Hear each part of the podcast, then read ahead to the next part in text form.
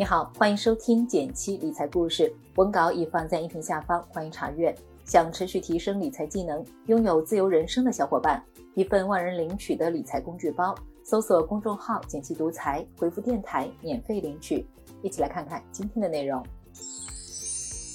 最近不知道你有没有发现，有的银行理财产品显示的年化收益率超过百分之十二。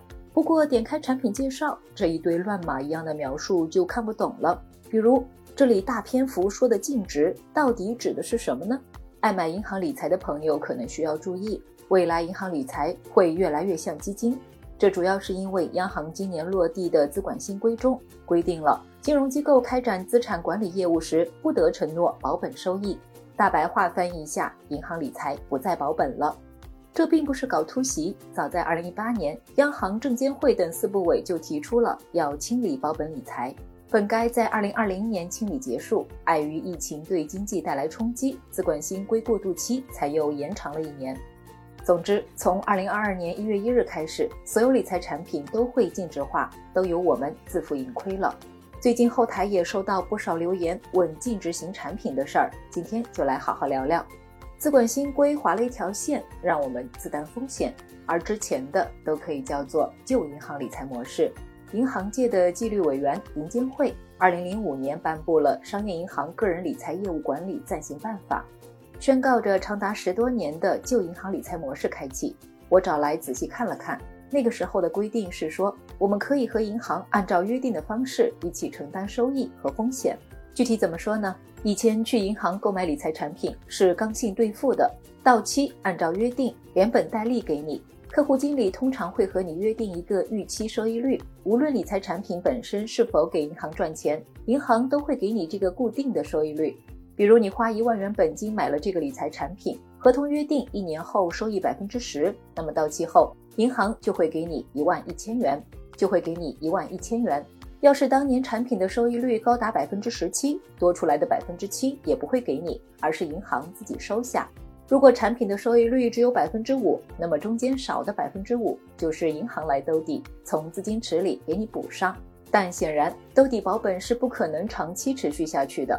长期以这样的方式运作下去，很容易积累风险，轻则银行无法兑付理财产品而破产，重甚至能引发金融危机。比如，二零二零年六月，近四百个银行理财产品出现亏损，多的甚至亏了百分之四十。其中中低风险的固收类理财产品都有几百个，而现在资管新规落地，意味着这个产品本身的收益率多少，给你的就是多少，亏损也是你扛着，银行不会多吃你的收益，也不会给你补齐了。不过，如果你之前购买了保本型产品还没到期，不用担心，银行对已发行的存量产品还是会按照合同履约的。前面提到的净值，指的就是每一份产品值多少钱。初始单位净值为一，就代表你花一块钱可以买入一份额产品。如果产品后面赚钱了，对应一份额的价值增加了，那单位净值也会上涨。净值型产品有这两个特点：第一点，更透明了。以文字区的图表为例，左边是原来的运作方式，像个黑盒，我们投入一百元在其中，到期把收益拿走就行，看不到银行是怎么操作的。而现在的产品像白盒，像右边那样，把运作的过程展示，用每日净值的方式来展示产品收益。第二点，风险要买方自负了。前面也说到，理财产品也是要投资的，投资就会产生风险。想要了解到具体的风险，就需要看产品的风险评级，它可以在产品说明书中找到。银行理财的风险评级一般为五到六个等级，级别越高，风险越高。银行的净值型理财产品追求的是稳健收益，目前还是以中低风险的固收类为主，对应的风险等级通常在 R 二到 R 三之间，占比超过百分之九十。这里多说一句，风险是个中性词，包含向上的波动和向下的波动，风险和机会也是相伴而生的。如果风险等级上升到了 R 四，甚至是 R 五以上，那说明这个产品的风险等级比较大，就要格外谨慎了。最后也为你总结出了三个问的比较多的问题，希望能解答你的困惑。第一个问题，都是净值型产品，那理财产品以后和基金有什么区别呢？在打破刚性兑付后，理财产品的净值也和投的底层资产涨跌挂钩了，和基金的区别不太大。看到图示中百分之三到百分之四的收益率，有朋友可能会困惑，文章提到的产品不是有年化百分之十二的收益率吗？这是因为产品在宣传页的年化收益显示中，只集中在最近的这一个月的收益。用年化收益做宣传，让人以为一年中十二个月都有这么高的收益，所以看上去很是诱人。这也提醒我们，以后买产品前，首先要看看产品的整体走势图，把净值表现尽可能拉到最大，看看在长期内这个产品的表现到底如何，是否经得起考验。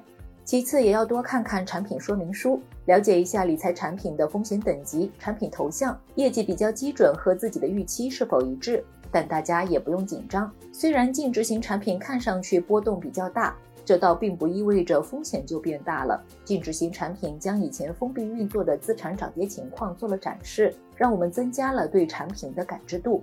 第二个问题，哪些机构会发行净值型产品呢？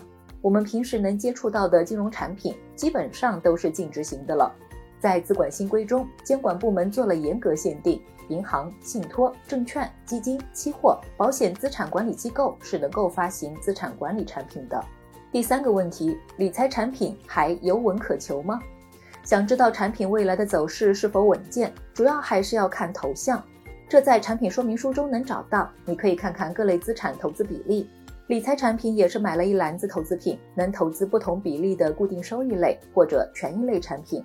债券负责稳，收益没那么高，但是风险相对较低；股票负责进取，风险高，但是可以博取高收益。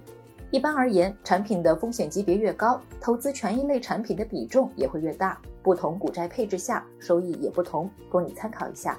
通常来说，债券配置越多，收益更稳，但相对也会低一些。好了，关于理财产品的新规定就跟你聊到这里。如果对你有帮助的话，欢迎点个赞，告诉我们。别忘了根据音频开头的提示，免费领取理财工具包，学习更多理财技能，享受稳稳变富的感觉。订阅内容每周一到周五，简七在这里陪你一起听故事、学理财。我们明天见，拜拜。